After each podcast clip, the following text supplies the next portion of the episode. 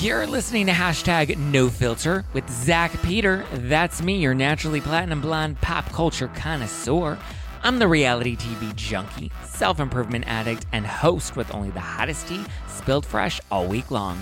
Those balls have gotten you into trouble, though. Yeah. They picked us because we're horny. Yeah, right. And that's your chronic state. 24/7.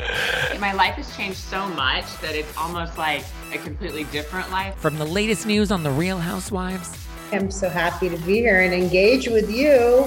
Deep dives into celebrity legal scandals and unfiltered combos with your favorite stars. I've got you covered. And yes, I always keep receipts. Have you ever had a coochie craving for Michael Darby? Haven't we all? JK, obviously, I've never had a coochie craving for Michael Darby. My coochie is like a fly trap, and it went like tongue back in and everything. There was like, no way, Jose. There's nothing about Michael Darby that makes me want him to gobble me, swallow me, drip down the side of me, quick jump out for you, let it get inside me, tell him where to put it, never tell him where I'm about to be. Yeah, no thank you. Sorry, Ashley Darby. I was watching The Real Housewives of Potomac Season 7 premiere. I like Potomac. I think Potomac is good. Giselle stirs the pot. Karen always brings it. Mia's Mia. Ashley Darby, listen, she always entertains, like wildly shocks us, but also entertains us, so kind of got to give her some credit there, I guess. Maybe, sort of. I don't know. Hopefully you guys are having a good week. Sorry that this episode's a little late. I know I normally drop these first thing on Wednesday morning. Sorry, guys. I've been a little busy. Just, living life. Living my life. But I do have a really good interview today. If you liked last week's interview with Brock Davies and Dave Asprey, from the biohacking conference. I have another. We'll get into some of the tea. There is tea that I'm going to break down first, but just know that later in this episode, I have on Max Lugavere and Dr. Will Cole. Dr. Will Cole hosts the podcast The Art of Being Well with Dear Media, who also has podcasts with like Sheena and Ariana. I'm on Sheena Shay's podcast this week, Shenanigans, so guys, be sure to tune into Shenanigans. Leave her a good review. Tell her how much you love Zack Peter. But yeah, so we talk about some Beverly Hills stuff. We talk about some Kardashian stuff. Lots of good convo with Sheena, so stay tuned for that podcast. But I have on Dr. Will Cole. He wrote the book. He wrote Ketotarian, The Inflammation Spectrum, and Intermittent Fasting, which I'm trying to do some intermittent fasting. I started it, and then I kind of fell off of it. But anyway, he does a lot of stuff with like Gwyneth Paltrow and Goop. And obviously, all of his books are New York Times bestsellers. He has a supplement line. He's got a really fun Instagram account where he does really cute, like, health TikToks. He's a great guy. I love Dr. Will. And then I also have on Max Lugavere with Dr. Will. And Max Lugavere, he was just on Joe Rogan. He wrote the book Genius Foods. And I believe his latest book is called The Genius Life. He also has the Genius Life podcast. Pretty sure if you guys are into like the wellnessy type of stuff, you've probably heard of it. But we talk about it's not all just like them being like, this is what you should do, eat an apple a day to keep the doctor away. But I asked them about Tom Girardi's dementia. I asked them about Teddy Mellencamp's all-in program. We do talk a little bit about Erika Jayne. I took two big health junkies or health experts, really. I'm the health junkie. They're the health experts. And yes, we did talk reality TV and housewives and lots of really good stuff. So it's a fun convo. You're going to learn a lot. So stay tuned for that. I enjoyed it. But there is some news that's been breaking. Oh, my goodness. So in Real Housewives of Atlanta news, Cynthia Bailey has just announced that she is breaking up with her hubby, or has broken up with her hubby. They've split. Mike Hill is Dunzo's. So she confirmed her split from Mike Hill. I guess at this point we are over the hill, but But people started to catch on when she dropped her name from her Instagram account. And listen, that's how you know that it's real, right? When you drop the Instagram name, it's like, ooh, some shiznit is going down. Well, she also just released this week, or I believe this morning, a statement to ET, Entertainment Tonight. Bryce Sanders, the one that published it, but people started to speculate after their second year anniversary came up and neither of them said anything or posted anything or like, oh, we're so in love or renewing our vows.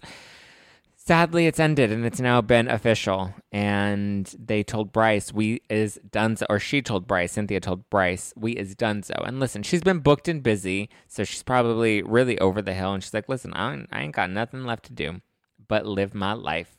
They began dating back in 2018, so they weren't even together that long. They were only married for 2 years. Or I guess the marriage lasted less than 2 years, since this would have been their second year anniversary. But in a previous interview back when they first were like dating, I remember she said that, you know, she couldn't make it work with Mike Hill, then she might be destined to be single forever. And I'm just like, same girl, same. It's okay if we're destined to be single forever. It's okay. I love me, and you just need to love you, girl. Love, love, love. Haters gonna hate, hate, hate, but I just love, love, love. And some other unfortunate news. I mean, obviously, love to Cynthia Bailey. Breakups are never easy. Divorce sounds awful. She seemed like she really loved Mike, so it's sad to see them parting ways. Their statement basically just said, like, we still love each other. We're still friends. Like the standard stuff. So we shall respect their privacy in this time of need. Okay, let's talk about another Real Housewives of Atlanta star, and that's Nene Leakes. So sadly, Nene Leakes is revealing that her son Brent is currently recovering after suffering a heart attack and a stroke. He's only 23 years old. TMZ was the first to report it the other day, and that was before, I believe it was on Monday when they first reported it. But now Nene's spoken out on her Instagram story, and she's addressing it. This happened about 2 weeks ago. I think it's heartbreaking. You know, I think it's awful. I can only imagine what it was like, you know, getting that phone call. In her Instagram video, she was like, the condition that he was in and how I found out and when I found out. She said that it was all very tough. And she just is praying for a speedy recovery. She just wants him to get better. She said that he is having a hard time. You know, his recovery isn't very smooth. Obviously, when you have a stroke, it does impair your speech, and it impairs, you know, some of your abilities to do things. So she didn't get into too much detail other than it's been challenging. And I mean, listen, he's a young guy, so maybe there's hope that like we can repair some of the damage, because he is so young that hopefully, you know, when you're a lot younger, your cells regenerate a lot quicker and you're able to bounce back a lot quicker. I don't know what this looks like for him, but I just know it can't be easy. And listen, not to get a little crazy, but like we've heard lots of things about, you know, myocarditis. I mean, I would suggest maybe listening to not Dr. Will Cole, but Max Lugavere. I know Joe Rogan has had some really good episodes on it. You know, myocarditis has been a really big concern amongst young men that are starting to suffer issues with, you know, heart failure, heart attacks, strokes, blood clots. All of those things definitely tend to be, you know, more prevalent in the last year or so. So, you know, I just think, listen, it's becoming a real part of the conversation, and I feel like we can't really not talk about it. It's been admitted to at this point that, I mean, it's a real concern, and I think we need to be aware of these things and make sure that we're taking appropriate measures and precautions and, you know, staying healthy and making sure that we take care of ourselves. And I think that's why it's so important to not just talk about the fluffy reality TV stuff, but also to have episodes like this where I have experts that come on. I've always been a big lifestyle, wellness, health junkie. So this has always been something that I've loved. I used to kind of dabble it into the podcast before, but it never really, people didn't really seem interested. But now I feel like people are more interested, especially when I connect them to what's going on in reality TV. So listen, it's unfortunate what's happened. You know, I mean, I also just saw in the news that, you know, now Pfizer has publicly and under oath admitted that they never tested out their product for efficacy. Like, that is some scary stuff. That is a big admission. And listen, there are some real consequences to not properly testing things and to, you know, I think putting blank statements out there, like, you know, a blanket statement of safe and effective. A lot of things that we heard last year have not come to fruition, or not that they haven't come to fruition, but they've been corrected or, you know, updated. And the updates, you know, are kind of alarming, if you ask me. That's just my personal opinion. But listen, I'm not saying that, I'm not telling anyone what to do, or, you know, I'm just saying make the best choices for you. Be mindful. You know, it's important to ask questions. It's important to dig into things. If you're not 100% comfortable with something, it's okay to say no. You know, listen, do what you feel is comfortable for you, I guess is all I'm going to say about that. But, you know, it's okay to ask questions and it's okay to say no. And I stand by that. I think everyone has the personal choice to choose whatever they want to do, however, whenever they want with their bodies. So now listen, I also don't want to make any assumptions that any of this has anything to do with Brent or, you know, with Nene's, her son's situation. I'm just saying that it's a story that's tragically becoming more and more common. And I think we just need to be more and more aware of these things. But I have nothing but love and well wishes to send to Nene and to her family, well wishes to Brent. I can't even imagine how scary that must be for her as a mother. He's so young. He's 23 years old. I can't imagine. So I'm sending them lots of love today. You know, I have nothing but love and good healing energy and a speedy recovery, all to Brent and Nene and their family. So, and all the mamas out there, all the mamas, send some love. All the mama mamas, all the mama mamas, all the baby mamas, all the baby mamas. All right. Well, I do want to take a quick moment before we dive into the interview with Dr. Will Cole and Max Lugavere. I wanted to take a moment to send some love to my pals at Drink Simple. Drink Simple has a great line of maple water. It's refreshing, it's nutrient-packed, it's tree-based hydration with naturally occurring plant-powered electrolytes, prebiotics. There's no added sugar in it, and it's tapped directly from maple trees. So if you like alternative waters with maybe like a boost of hydration, I think maple water is definitely on my preferred list. I've especially been loving their sparkling maple waters. I have one out today. I have out the blackberry lemon, which is actually really yummy. I like to mix them in like a cocktail for a boost of hydration because I don't want to deplete my body. I want to make sure I stay hydrated, especially if people online want to call you thirsty. You know, it's always good to stay hydrated. And listen, it's also great as just like a refreshing drink that fuels my body and tastes yummy. So if you guys want to give Drink Simple a try, my favorite right now is their new tart cherry vanilla. That one I've been obsessed with. I think I might do a fun like cocktail recipe that I'll post on the Instagram account. Maybe I'll do it like Housewives things. Maybe we'll do like a Halloween Kills, like Kyle Richards inspired or Jamie Lee Curtis inspired cocktail for Halloween. That may be kind of fun. So stay tuned for that. If you guys want to try Drink Simple, I have them listed in my Amazon storefront, amazon.com/shop/Zack Peter. So if you want to give them a try, head over to amazon.com/shop/Zack Peter, or you can just head to drinksimple.com. You can find out where you can find them in stores or online. Amazon, I think, is probably the easiest. That's why I put them in my Amazon storefront. I do have a whole Halloween collection. If you want to have a Halloween watch party for Halloween Ends with Jamie Lee Curtis and with Kyle Richards, you can go and check that out. It's in my Amazon storefront, amazon.com/shop/Zack Peter. That's ZackPeter. And check out Drink Simple. Follow them online or just head to drinksimple.com. That's drinksimple.com. And thank you to Drink Simple for making this week's content possible. Let me know if you do want a cocktail recipe. I'll probably post one on the Instagram story. That might be kind of fun. But anyway, yes, if you want to check out Halloween Ends and have a cute little watch party, let's do it.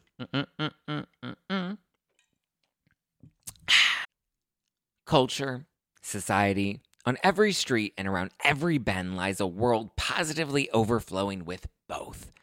But sometimes we can all use a night in, removed from the endless spiral of chaos and absolute nonsense that waits outside our doors. And for those nights, there's Drizzly, the #1 app for alcohol delivery. With Drizzly, you can shop local stores and compare prices on the biggest selection of beer, wine, and spirits, then get your favorite drinks delivered to your door in under 60 minutes. All from the comfort of your couch. Because society is great, but it doesn't have your couch. And it's windy out. And you forgot your jacket. And oh my God, would you look at the line at that place? Are you serious? So download the Drizzly app or go to drizzly.com. That's DRIZLY Intuitive.com today. Also, if you guys haven't watched, or well, it depends on when you're listening to this episode, but it drops on the same day that we have the new episode of Real Housewives of Beverly Hills. We have the reunion part one. I got to see it early, so at the time you're watching this, I've already seen it. I thought it was a good first part. It's not super high drama, which I actually kind of appreciated. I thought it was good, you know. I thought we had some light, fun moments. We have Jamie Lee Curtis. One of the girls is in the hot seat. One of the women, as somebody corrected me on Twitter, one of the women is in the hot seat that I didn't really expect, that I used to think was like a really great housewife that I was kind of disappointed in at the reunion. But anyway, part one I think is good. It gets juicier towards the end of the episode. There's no Kathy in it. There's no Aspen talk. So to me, that was kind of refreshing. So I thought part one was juicy. It's Miss Juicy, baby. But yeah, I hope you guys have a good weekend. We'll still have our regular Thursday night live. I won't be at BravoCon this weekend. I know lots of you will be. Have fun. Keep me posted on what tea you find. DM me your pictures and videos and the scoop that you're hearing at the panels. Let me know.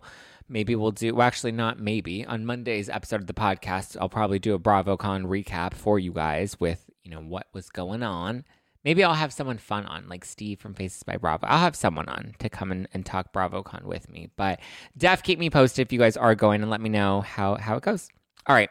I love you guys. Now here is my interview with Dr. Will Cole and Max Lugavere live from the Biohacking Conference at the Beverly Hilton.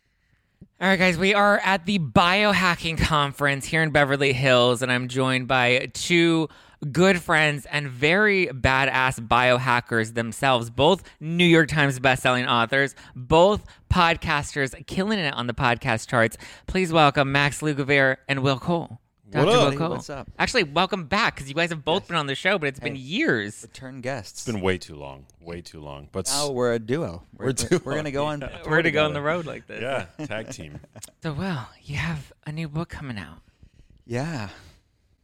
Talk to me about this new book, because I feel like it may have come from the heat of the last book, Intuitive Fasting. I feel like people gave you some crap. Yeah, we've talked about this before. Yeah.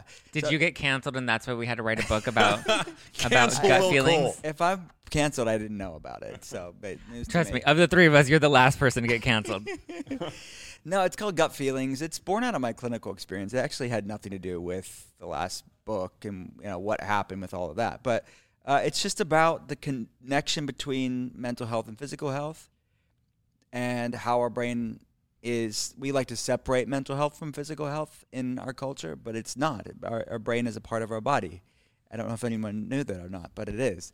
And talking about a lot about how stress, shame, trauma, and even intergenerational trauma impacts my people, people with autoimmunity, people that are struggling with different chronic health problems. So it's called Gut Feelings, comes out in March. It's on pre-order now. And Dr. Nicola Pera wrote the foreword, the holistic psychologist. She's brilliant, so I'm excited for it. You know, when you make a book, baby, and then there's this lag time between when you're done and when the book comes out. Yeah. Yeah, I'm in that zone right now. So the book's done? Oh, it's done, yeah. How long did it take you to write it? But 2 years. 2 years. See, I actually like the concept of the book because, and I feel like we talked about this briefly, I struggled with eating disorders a lot in my teens and early 20s, even had to go into like a treatment center for bulimia, and I would fight with the dietitian. I'd be like, Max Lugavere said that this is the foods that are going to help me heal my body and that I shouldn't be eating donuts and cookies. And that was kind of just the philosophy. It's just like, make peace with donuts and cookies and that's fine and you'll be good with your body. And it was just such a weird paradox. And I was like, but my way through it was by educating myself about nutrition and reading and interviewing doctors and experts and going to conferences like this where I actually learned about my body, what my body needs, what's going to fuel it, how sugar is addictive. And yes, you can make peace with sweets, but it's not just about going to Dunkin' Donuts and being like, okay, I'm feeling sad, so I'm going to eat a pint of ice cream today and that's going to make it all feel better. Yeah. No, I said recently that continuing to eat foods that don't love you back, it's like staying in a toxic relationship and wondering why you're miserable. And I think that needs to be, and avoiding foods that don't love you back isn't restrictive. It's not toxic diet culture. It's self-respect. And it's a backwards culture that calls something toxic diet culture to just have agency and awareness on what foods love us back and which ones don't. Yeah. And we love to have healthy boundaries about everything else. Let's apply this to food too as well. Damn, I would retweet the hell out of that. Oh, I've read your tweets. Damn. I retweet them often. You tend to piss people off. I like do. It. So do I. I like it. For other reasons. It's because I'm bored usually. But you even have an interest. You've taken heat for like your calories in versus calories out sort of philosophy, and how people just think like it's okay to eat donuts or it's okay to drink margaritas. Which, not that it's not, but like people are just like 100 calories or 100 calories, and it's not that simple. Yeah, I think we need to disentangle like the moral value of food from objective scientific truth. About food, right? And in an obesogenic food environment, you know, I mean, we can't forget context, right? When talking about this stuff, and the context is that we live in a sick culture, right? Sick society where 50% of people are not just overweight but obese, and so foods that are hyposatiating and hyper palatable, those foods, I mean, you could build an argument around those foods being less than ideal, right? And also, in tandem with that, like if we can't say that foods are bad, then we also, by that token, can't say that foods are good, right? So does that mean that broccoli's not good? Salad isn't good. Extra virgin olive oil isn't good. So, you know, I feel like there is just a lot of this sort of like, you know, for lack of a better term, woke thinking within the nutrition space. And you hear these platitudes all the time that food is food. There are no good or bad foods. Now, it's true to some degree that all foods can fit, right? But like all foods can fit if you're counting your calories, right? Because some of these foods they're so not satiating and they're so hyper palatable that they're hard to moderate our consumption of those foods, right? So if you're using like an app or like a spreadsheet, yeah, you can make all foods fit, but that's not the way that I think most people want to live, right? Like most people don't want to be bound to a spreadsheet or to a food tracking app. Some people love spreadsheets and food tracking apps. Yeah, I mean, my brother's a computer programmer. He loves spreadsheets apparently, but yeah, they stress me out. Spreadsheets stress me out. I'm not good at them, but some patients do, but they're not the majority of people, for sure. Yeah, and also, like, I totally understand that some people do have, like, this pathologic sense that there is more, that foods have moral value, that there are, you know, that eating foods that are less optimal for their health, foods that don't love you back, as Dr. Cole said, that there's some kind of, like, moral value associated with that, that there's, like, guilt and shame associated with that. And so that's not positive. And I can understand that in those contexts, we need to kind of, again, disentangle those two sort of ideas. And, you know, and that's a very specific population. Right. But I think for the general population, it's important to preserve definitions around what foods are good for us and what foods are not as good for us. What are your top genius foods that I should be eating every day, aside from the coffee that I guzzle or my wine line that I created? Your wine line? Yeah. Dope. I need to get a bottle. There's no sugar in it, and it's low carb and it's low sulfite. That's amazing. I made sure to keep it clean. Well, I haven't tried it yet. I imbibe occasionally. Yeah. Grass-fed beef, avocados, eggs. I mean, those are sort of... I'm a big advocate for, like, whole foods, like minimally processed foods. I've become less... I will confess that earlier on, I was more interested in, like, macros and things like that. I think I've become more convinced that protein is really, like a super important macro to focus on. But when it comes to carbs and fat, for me, it becomes less important. And what's more important is just making sure that your diet is... by and large, minimally processed. That, to me, is like the most important thing. But haven't you heard people shouldn't eat eggs? It's going to raise your cholesterol, Max. Yeah, I mean, what, Dr. Cole, I mean, you do lab testing all the time. Have you seen that? Have you seen that people who eat eggs often have, like, cholesterol through the roof? It can influence some people, and this is what I do and what we all are advocates for is bioindividuality, right? Some people... you will see their cholesterol levels be more influenced by dietary cholesterol. Some people not so much. But then that's the oversimplification of the conversation of, is total cholesterol even a good predictor for assessing cardiovascular risk? So then that's the reductive perspective of this conversation of cholesterol specifically. If it's above 200, then it's automatically bad. Back to what Max said, context matters even with cholesterol. I know it's not sexy for social media, but it is really important to look at the context of a full, comprehensive lipid panel. So Eggs can be a completely healthy part of a diet. I'll say this, completely independent of cholesterol, some people are sensitive to egg whites, the egg albumin, egg protein, and egg whites. So I do have some patients off eggs, but it's not because of the cholesterol. It's because of they have a reactive immune system. And then we work on their gut health and can reintroduce it. So you had a very Ketotarian perspective or philosophy when it comes to food. Has that changed since the book came out? Has it evolved in any way? No, that was just me. That book was a resource for... Jillian Michaels did not like that book. Oh, really? Well, see, again, it's like Jillian Michaels or who knows. Man. You know what's so funny about Jillian Michaels is her and I have the same book agent, literary agent. I know. So I need to have a conversation with Jillian Michaels, apparently. I'll set it up. But, what's crazy about the books is that it's the old cliche of judging a book by its cover. They literally have done that with so many things that I've done. Because if they read the book, they'll say that I recommend a cyclical, flexible, check in with your body, intuitive way to use these tools. It's not all or nothing. So no, I haven't changed anything. I think it's a resource for people who want to eat that way. Isn't that the whole point of book covers, though, is you're supposed to be a little polarizing? Maybe that's what we were trying to do. Capture people's attention. Hook 'em, yeah. Piss some people off. There's an egg avocado on the cover of that book, and I mean, who can hate an avocado? An egg inside an avocado. I mean, to me, it's let's bring the people together. Too much fat. That's a perfect snack. Exactly. That's how I. No, think. That's too much fat. Too much fat. Too much fat. We should be eating Kellogg's for breakfast. Yes. Not avocado and eggs. Max, you were just on Rogan. I was just on Rogan. Yes, just came out this week. Actually, two days ago. How did it go? How was it? Yeah, it was amazing.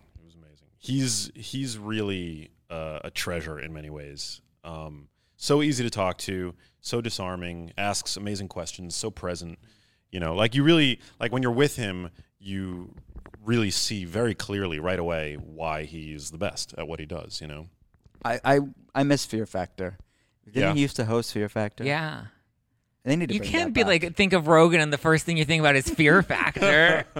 It's not, but I miss Fear Factor. It's just a side note. Isn't it still on? Or I feel like I don't think so. I don't. Well, obviously he's not the one hosting it on the podcast. I mean, they talked about Fear Factor. It was like Fear Factor. No, protein and bugs. It was a 3-hour long conversation which flew by. Yeah. Right? Did he make you smoke? He did not make me smoke. No, he did not. He offered me some really delicious coffee. I had some coffee, but no, I went into it completely sober, and.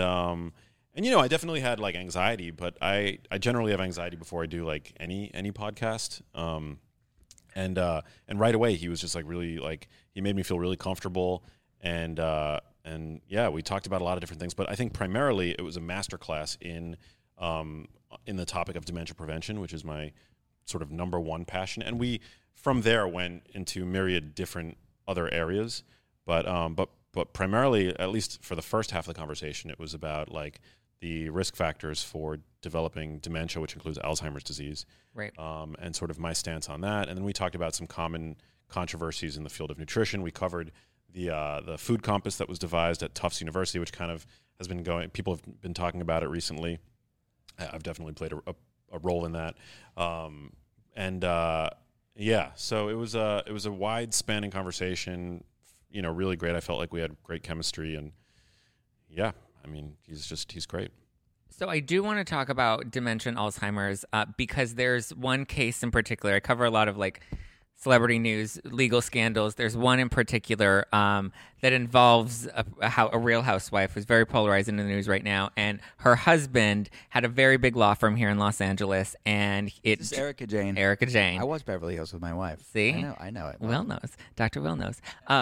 So her husband, it's been revealed that he was misappropriating client funds. And very quickly after that came out, he immediately went under a conservatorship and then was placed in an old folks home because they claim he developed Alzheimer's and dementia. However, there are interviews of him in October. By the time he ended up in the assisted care facility, it was January. So people are saying, how can Alzheimer's or dementia develop that quickly? Is that possible to develop it that quickly, or maybe there were some earlier signs? Yeah, I don't think you would see that with Alzheimer's disease, but there likely are other variants that have a more accelerated progression. But I couldn't just I'm not a medical doctor, so. But have you heard of like cases like that where in 3 months you go from? No, to go from completely, you know, like having 100% of your cognitive wherewithal to like using dementia as an excuse for, no. I mean, they did say 3 years ago he got into a car accident and had a traumatic brain injury, but he was still practicing law up until maybe the scandal broke. Maybe he had a brain injury that we're not hearing about. Maybe, maybe he came off of some drug, and he's in drug withdrawal. I mean, there's so many things that it could be. Yeah. But yeah, I don't know. Typically, it doesn't progress that fast. Have you? It doesn't. No, I would agree with that. And I obviously don't know the ins and outs of that case or the situation. And that's kind of pop culture as a whole, right? You hear headlines, you hear facts, but insiders know fully the ins and outs of the case and can work that out. And I've covered. That's part of the reason I get so much shit on Twitter is I read all the court documents, I interview the lawyers, and I understand. I've changed a lot, Max, since the last had you on. Reading court. I've become legally blonde now. Are you gonna be a lawyer now? Listen, I might Kim Kardashian. If you don't have to go to law school now, you can just study at home. Yeah, you could do. And she passed the bar. The baby bar. That's amazing. I could see that for you. I don't know if I'd actually do that though. You'd be a fabulous lawyer. Imagine me launching a line of Skims and skincare, and then also getting people out of prison. Yeah, I could see it. Yeah, I think it's a thing. You contain multitudes. I can spar with words. I can do it in court. Yeah, exactly. But what's your take on the Erika Jayne stuff? Well, I don't as a fan and I don't know all the ins and outs of it. What I heard, my wife said that she knew Erika saw changes in her husband a long time ago, spoke up, and no one said anything. Right. So there could have been neurodegenerative changes for a while, and that's typically what you see is sort of a decline over time. So. Yeah, I don't know if that's the case or not, if that's just the legal position, but it seems to be like that's the story. It also there's also like stroke, the possibility of something like that. That would be a more acute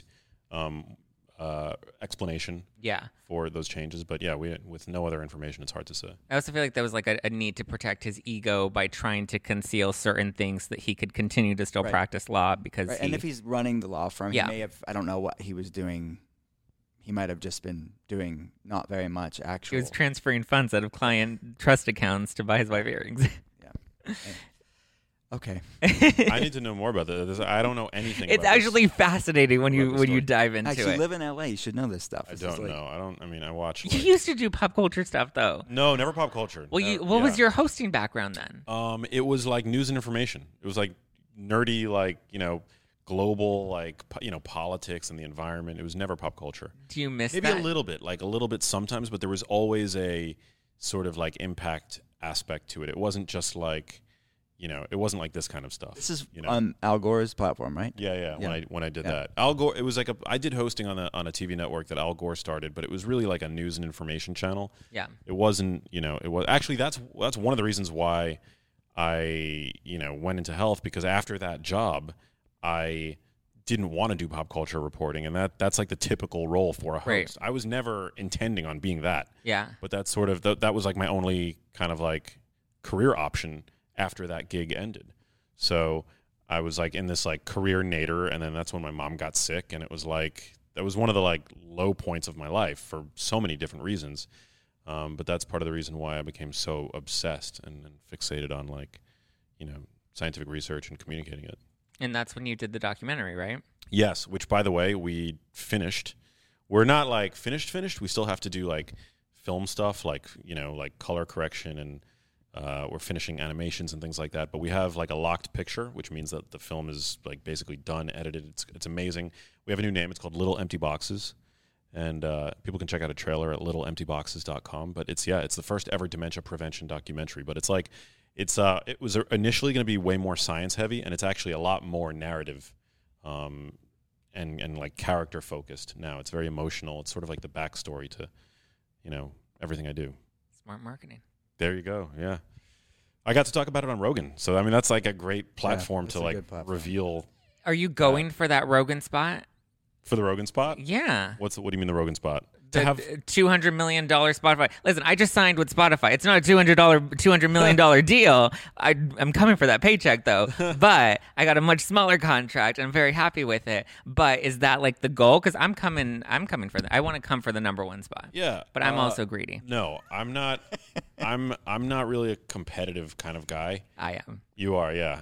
I'm in not, a friendly way. In a friendly way, yes. And it's in always a loving, supportive way. Yeah. Play for the fun, and it's always fun to win. Yeah. I like that. Zach, that's a congratulations. Thank you. Spotify. Yeah, that's amazing. Thank you. So you're now exclusively on Spotify? Not exclusively. It's a new show. Oh, shit. 2 new shows that I'm doing with Spotify. Dude, that's amazing. Brilliant. That is brilliant. Yeah. Spotify's a great platform. It is a fantastic platform. Like, we want someone who can do pop culture. And I was like, I'm not Max Lugavere. I can do pop culture. There you go. There you go. But congrats. It's amazing. Thank you. Dr. Will, I'm curious what you think about Teddy Mellencamp and her all-in program, because that's gotten a lot of heat, because it's very, it's an accountability program where clients come, they get a coach, they have a diet plan that they have to follow. It is very low calorie. They have to check in by sending pictures of their food to their accountability coach. That way they kind of stay on track. She's gotten a lot of heat for it because people say she's promoting eating disorders. You've been hit with the same claim. What are your thoughts on calorie restriction and accountability coaches?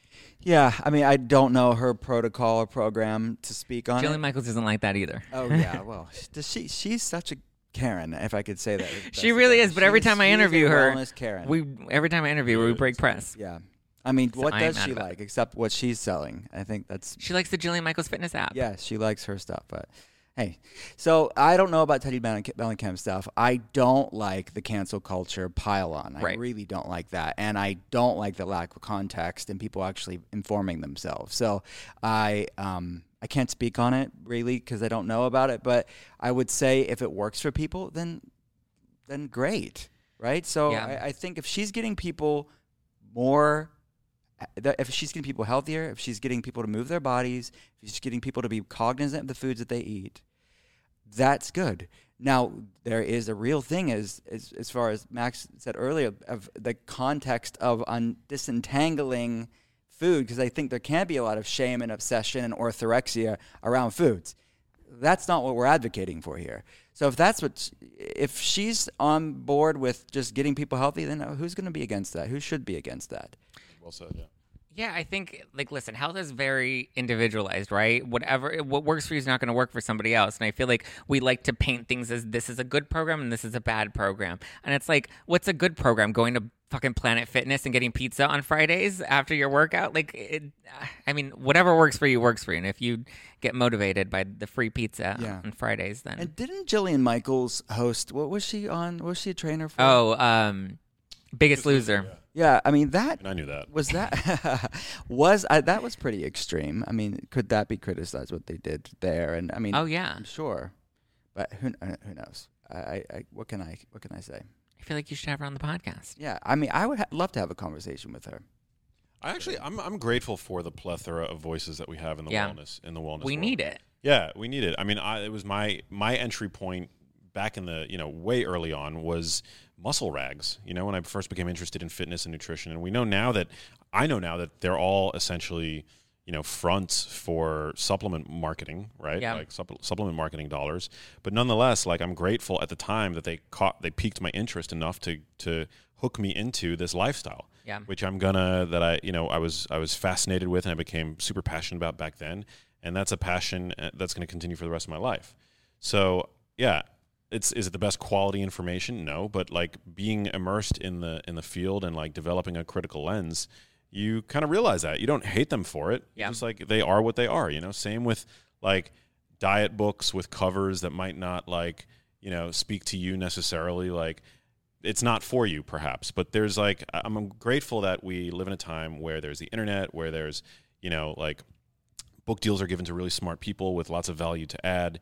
And it just allows different points of entry, for people, no matter where they are with their health. I think it's great. I think like if there's anything that we can do, it's to encourage critical thinking. Yeah. Which I try to do with my platform. Yeah, and one thing that I love that you do, but that I feel like we need more of, is being able to not necessarily see eye to eye on certain topics and to be able to like work through them and have conversations and poke into them, because that is what the premise of science. I always say science is not math. Math is 2 + 2 = 4 and it's always going to equal 4. Right. But with science, we're meant to question things. We're meant to kind of explore things and test things. I love to be a guinea pig and try all of these, you know, different trends out and see what works and what doesn't work, and kind of just share my experience that people can learn through me. But I feel like we do need to get into a place where it's not so polarizing of I'm right, you're wrong, and let's fight on Twitter about it. Yeah, and the worst people, I think, in the space actually, ironically, are can sometimes be the ones that are like the PhDs or the experts, you know, because they portray science as this thing that they own. Yeah. You know, like, what could you possibly know if you don't have about nutrition and health if you don't have like credentials after your name? Yeah. I mean, especially in the field of nutrition, which is endlessly complex and something that like data can only take you so far. And the quality of nutrition studies in general tends to be pretty shitty. Yeah. You know, like, I mean, that's just like the general tenor within the nutrition, you know, science space, right? Like, it's horrible when you come across those kinds of people online, right? Well, I mean, even some journalists that think that they're PhDs and scientists. Like, I sort of still work in that world, but I remember there was like one piece that I had to write for a really big publication, and they were like, okay, but we want to make sure you have an MD attached to the article too, which I know has been an issue because I've tried to work with you on articles for other publications, and they were like, no, Max isn't, you know, he's not an MD. Or even DOs they wouldn't bring on, or DCs they wouldn't bring on, which was interesting. But so I remember there was one article that I was writing about how one of the instrumental things that I did that helped me with my eating disorders was stop weighing myself and just go based off of how my body feels, how my clothes feel, how I feel. Obviously, you know, weight can go into, you know, can contribute to health, and with your doctor, they can keep track of that. But I knew for me at the time, it wasn't healthy because I would become so obsessed with the number. And so they're like, okay, bring in an MD that can comment on it, that has experience with that. And I was like, okay, cool, sure. Had one, Dr. Jess, who we did the Chicago event with. Yeah. Who's great. Love her. And she's an MD. And so I had her comment on, you know, weight, scales, eating disorders, that sort of stuff, right? And then I submitted the piece to my editor. And then they were like, yeah, we're going to cut her entire interview because we saw something she posted on social media that said that she didn't believe in the efficacy of the, like, face masks. And because of that, you know, we're deciding to cut her out of the piece altogether. No way. From something she posted on social media, completely unrelated. Wow. Completely unrelated. And then I had to go back to her and be like, I'm sorry you're not getting featured in this publication after all, because I think everyone... And they ran the story without an expert in it because they would rather... Wow. I think everybody is afraid. I think this is part of it. I think a lot of different outlets are afraid of being canceled, number one. And I think number two, it is this virtue signaling that happens. And it's this sort of elitist... religious, it's almost like the modern day zealot religious sort of attitude. Yeah. Because the church did that historically, canceled people, shut people down, and now it's just the church of the secular that's doing the same thing. Wow, yeah, well said. It was just interesting, and to me I almost got the to me I was kind of like, but you're an editor, and like, sure, maybe your focus is in nutrition, but you're an editor that's judging an MD who you said you need to have in this article because the MDs are the credible ones, right? Yeah, you can only have an MD, and so this MD had an opinion that she shared on her social media, and you're like, no, I don't believe in that. And I mean, that's like a whole other rabbit hole, right? Yeah. How corporations and whatever, like there's like this virtue signaling thing now where like everybody wants, like, you know, diversity and inclusion is so important, which it should be. It absolutely should be. But what you actually, when you peel back the layers of the onion, what you see is that, you know, nobody actually wants diversity of thought. Right. They just want the most superficial version of diversity. Mm-hmm. It's not actually like, okay, we want people with different like perspectives and points of view, right? Like, because as was the case with Jess, clearly, you know, she had an opinion on something that fell outside, and she's a medical doctor. Yeah, if she's not entitled to have an opinion on that, who is, right? Right. So crazy. Yeah. So, do you have more of the Rogan style approach in your podcast interviews? Like, you kind of want to have people on that don't necessarily agree with you, or that can kind of just come in and, you know, learn different perspectives? I like having people that have different perspectives than me on the podcast. I've had people that lean more plant-based, but what I, for example, and I'm, you know, I'm definitely like an omnivore, and I advocate as such, but But I don't, you know, if people, it depends on like where, it depends on their intentions and their motivations and like what's driving their bias, and can they be, are they going to be upfront about their bias? Yeah. That's something to me that's really important. So yeah, I mean, I think it's important to expose, when you have a platform, to expose your audience to a diversity of viewpoints. But the problem is that nutrition is one of these weird fields. It's kind of unique among sciences where people, everybody, you know, feels so strongly, they identify so strongly with their dietary choices that it's almost like a religious like ideology for them, right? Yeah. Like as Will kind of alluded to, but like, you know, people who are like carnivores, they feel like there's almost like a religious fervor around their dogma for them. Yeah, their dietary beliefs. And that's certainly true with vegans, unfortunately, you know. You love to fight with the vegans. Yeah, but you know, I'm actually like vegans have a you know, they disagree with me. Carnivores disagree with me. Like the evidence-based like credentialists, because I'm not a part of that cult, they love to hate on me. Like the paleo people, but among all of the different diet cults, or cults in general that are out there that are sort of associated with the kinds of topics that I cover, vegans tend to be the most vitriolic. You know, they're the most aggressive. And I think that's ironic. I don't understand it. Who would be number two? I would say RDs would be number two. RDs can be pretty... They can be prickly, yeah. Yeah. Yeah. Vegans and RDs are probably the meanest people on social media. Yeah. Which, registered dietitian, right? Yeah. Yeah. Yeah. No, I remember when I was in treatment, my RD was not the funnest person to go into my meetings with. I mean, and granted, listen, my train of thought wasn't in the healthiest place, but I was like, no, but I want to learn about why these things actually work. And for her, it was more like, this is the system that we use. This is the blanket. You come in here, you eat your donuts. Yeah. And it's interesting, when Intuitive Fasting came out, how many RDs messaged me privately and said, I agree with everything you're writing about, but I can't say it because the same thing that we're talking about here, if it's not the right opinion, the industry will, and this is their industry, and media being their industry, it's like the one allowed talking point, any deviation is shut down. Yeah. So do you guys like that podcasting has now kind of opened that up so that you can have your own platforms and be able to build your own, well, you're with Dear Media, right? Yeah. You're independent, right? Right. So there is, you know, flexibility to kind of, you're in control of your content. Nobody's really directing you or telling you what you have to put out there. Nobody. I don't know how it is for you. But nobody. Yeah. And I applaud Dear Media, and they're actually for the little old thing called freedom of speech. Yeah. I don't know why it's so scary or controversial, but they have a diverse group of opinions on there. Yeah. And I can say whatever I want to say. No, I love Dear Media. I wanted to sign with Dear Media before Spotify, but I like them. I like the variety of shows that they have. I like the variety of opinions. I love Michael and Lauren. They're great. They're great. You did Skinny Confidential, didn't you? Yeah, I love both of them. They're awesome. I've been on Skinny Confidential twice now, and then I most recently was on the Dream Bigger podcast, which is also a Dear Media show. Yeah, they get great talent. Like, I mean, all the hosts that I've interacted with on that network they're all great, really great at what they do. Are you still doing stuff with Goop? Yeah, we just had an event the other night at the Brentwood store. Yeah, the next book will be with Goop Press as well. I saw that. Yeah, and it comes out in March 21st. Do you have another book coming out?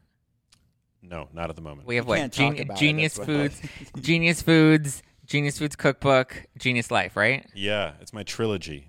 I do want to do another book. And that's it? Are you going to be like Star Wars and come up with another trilogy? I think, you know... Episode 1, 2, and 3? It's funny you bring up Star Wars because I'm such a film buff. I actually like the fact that my books are like that I have a trilogy. And I don't, for that reason... mess it up. Yeah, I don't want to mess it up. Yeah. I feel like I don't want my next book to be a Genius title because I feel like the trilogy is like perfect as it is. What's the next trilogy then? Yeah, I don't know. I don't know yet. My agent is wanting me to, you know. They're asking you to write books before your book's even out. What's the next one? I'm sure they're buying you for that. Yeah, they are. I don't know yet what I want to write about. You know, because I feel like everything I do, I'm guided by like my you know, what draws me and what I'm like genuinely curious about.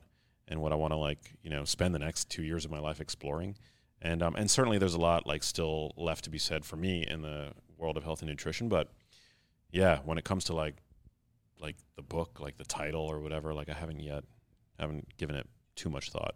I've been really enjoying the podcast thing. Like, I love the feedback loop, you know? Like, I put up, I record an episode that I'm really proud of, that I'm super psyched about. The next week it goes up. I get the feedback. Like, that kind of, like, immediate feedback loop is so gratifying for a content creator. So I've just been loving that. The podcast has been growing like crazy. It's called The Genius Life. And yeah, and then I'm working on my documentary, Little Empty Boxes, which is like, is there a time frame when that's supposed to come out? No, we don't yet have a distribution plan in place because there's a number of different avenues we can go. So we're right now waiting to see like what the response is from like the film festivals. So I'm optimistic because we have a great film, but you know, that's not something that I can control. So ultimately, we're happy to do both. We're happy to do either like a traditional theatrical release, or like an over-the-top like streaming release on like one of the platforms, or a completely independent release. So it just depends, like on the kind of feedback that we get. But regardless, we're going to have a big launch at some point, probably next year. Okay. And Dr. Will, you have Ketotarian, you have Intuitive Fasting, now you have Gut Feelings. And the Inflammation Spectrum. Oh, and the Inflammation Spectrum right now. Child, yeah. So was that your trilogy? Yeah, that was my trilogy. I'm messing my trilogy up right now. And I thought about that too. I'm like, oh, 3 is like such a good number. But, you know, hey. Such a good number. Well, you 4 is not as, you know. No, it's You had Intuitive Fasting, and then now you have Gut Feelings that, you know, the third one can also be controversially in the diet category. Yeah, exactly. We'll see. We'll see. I love writing. It's a lot of fun. Same as Max, though. I'm excited about the podcast. The conversations, I'm newer to my solo podcast, so this has been fun for me to see the reaction and the conversation that it brings. And that's The Art of Being Well. The Art of Being Well, yeah. Every Monday and Thursday. I'm 2 days a week. Are you 2 days a week? I'm 1. Yeah, I'd like to increase it, but... it's a lot of work. It's a lot. Yeah. I do 3 a week and 2 live streams, yeah. Wow, wow. Dear Media just told me that I'm the only podcast on Dear Media other than the Skinny Confidential that's 2 days a week. Yeah. So, hey, I don't know what that means, but it's good. I think the hurdle for me is really the intros that I do, not the interviews. I could do 2 a week if I were just putting up intros or interviews like Rogan style. Yeah. But because I record the intros and we have like brand obligations to our sponsors and things like that, that's the part that actually... I agree with you. That's the harder part. Is the more difficult part. Yeah. Really? Yeah, I agree with that. The interviews are easy, but they have to go back and have to do all of the other extra stuff. I mean, possibly it's because I produce my own podcast. So if I was able to outsource that, I produce my own audio, audio of my show. So it's, you know, it's just like a lot of work. It's not like that much work, but it's, you know, that's sort of the limiting factor. We've started doing one additional episode a month. So like the first Monday of every month, we're doing a bonus episode. So at this point, it's like 5 episodes a month. Okay. Which is, I mean, it works for me for now. It works. The audience loves it. And would you ever consider doing twice a week? It's a lot more work. I would. Yeah, I definitely would because I love it. It's like I'm, you know, it's my favorite thing that I do. Like I love the podcast. It's so and you're great at it. Thank you. You both are. Congrats. So they're both very successful podcasts. I can't wait to listen to the Rogan interview. Oh man. I have to do Rogan in doses, though, because I can't sit and listen to a 3 hour straight. It's like up to one. So I break it up into, like, workouts. Love it. So as I'm, like, working out, I'll be listening to a podcast. It's 1870, I think, is the episode number. It just came out this week. I don't know when you're putting this up. But, yeah, it was like I'm getting really good feedback on it. So super, super grateful for that. That's exciting. There you go. Now you need to write another. Now you need to have. You need to, when you go on Rogan, you need to make sure you're marketing a product that you're promoting. Your lips to God's ears, but I'm the worst at that. I'm just, you know, I'm in it for like I get off like creating content. I'm not like a, you know, businessman or like, you know, I'm more of a content creator than I am an entrepreneur. I've had to learn how to be an entrepreneur. Yeah, but my passion is in filmmaking, it's in writing, it's in creating like Instagram posts, as trite as that may seem. It's in like putting out a good podcast episode. It's like that's my passion. You're on TikTok, right? You guys are on TikTok? Yeah. I'm on it, but I just kind of like cross-post my Instagram stuff. I don't know how much I love TikTok, though, because the audience on TikTok is a lot younger. And they're not as nice. Yeah, I'm too old for TikTok. Yeah, I'm trying it out, but... You have good Instagram reels, though. Thanks, man. I like your Instagram reels. I love doing Instagram reels. Well, thank you guys for coming back. Thank you, Zack. Yeah, man. Thanks for having us. Been a long time. I think the first time I had you on was when you were promoting the documentary originally. Oh, I think that's how we connected. Yeah. And then you did it a couple more times after that. And then Hey, history. Thanks for having us. I appreciate it. Yep, you're the man. Well, we are at the biohacking conference. Is there anything that you feel like you really loved on the exhibit floor and the speakers? Any token that you're leaving the conference with? Tap. Oh, I loved the brain tap. My team told me I needed to do it. I tried it out. I really loved the brain tap. This is not sponsored by Brain Tap. Not yet. It? No, what is it? Max, yeah, yes, you need amazing. To do the brain tap. I just did it right before taping this. I'm going to butcher this. Oh, so did you. A confluence of light, binaural beats, meditation, heat, light. I mean, it's amazing. It's I call it like meditation experience. On crack. Yeah, you have your eyes and the lights and the ears. Somatic. It supports the parasympathetic system of the body. So I'm excited to keep trying it. I'm going to go check it out. You have to. What did you really love at biohacking this year? Well, I love the audience. For one, like I love the people that are here. Every time I see you, people are like, "Can I take a selfie? Can I take a selfie?" Yeah, I mean that's pretty cool. That's fun. The Justin Bieber of biohacking. I just found out he did a concert here. Hey, well, on the roof. This is the real JB right there. Here. There you go. It was filmed. It's on Netflix, right? Yeah, that thing. Yeah, there you go. Genius Life on the roof of the Beverly Hilton. Yeah, no, I mean I've always loved Dave's conferences. Like they're always so much fun. There's really nothing else I feel like in the U.S. like them. Great audience. Really positive community, too. I mean, they're so diverse, eclectic group of just, they're all coming from different walks of life within wellness as well. Really is, it's positive, positive community here. And all you can drink danger coffee. Yeah. Yeah. That's dangerous because I can drink a lot of coffee. Yeah. I'm hopped up on danger coffee right now. Yeah. Same. A few cups. Yes. Likewise. Thank you guys. Social handles to plug or anything else you want to plug before we wrap? Just at Max Lugavere on Instagram, and my podcast is called The Genius Life. Check it out. All podcast platforms? All podcast platforms. Yeah, I'm at Dr. Will Cole, drwillcole.com, and The Art of Being Well podcast. There we go. Thank you, guys. Thank you, brother. Thanks, man. All right, guys, thank you so much for tuning in. Hopefully you enjoyed that interview. I know I did. I love Max. I love Dr. Will. I've known them for so long. I would love to do a collab with them on their podcasts soon. So stay tuned for that. Don't miss my interview with Sheena Shay. I guess it was my interview with Sheena Shay. She's not on my show, but I'm actually doing her show. So tune into Shenanigans with Sheena Shay, available on all podcast platforms. Thank you, Sheena, for having me on the podcast, guys. It drops on Friday. I will see you for Thursday Night Live.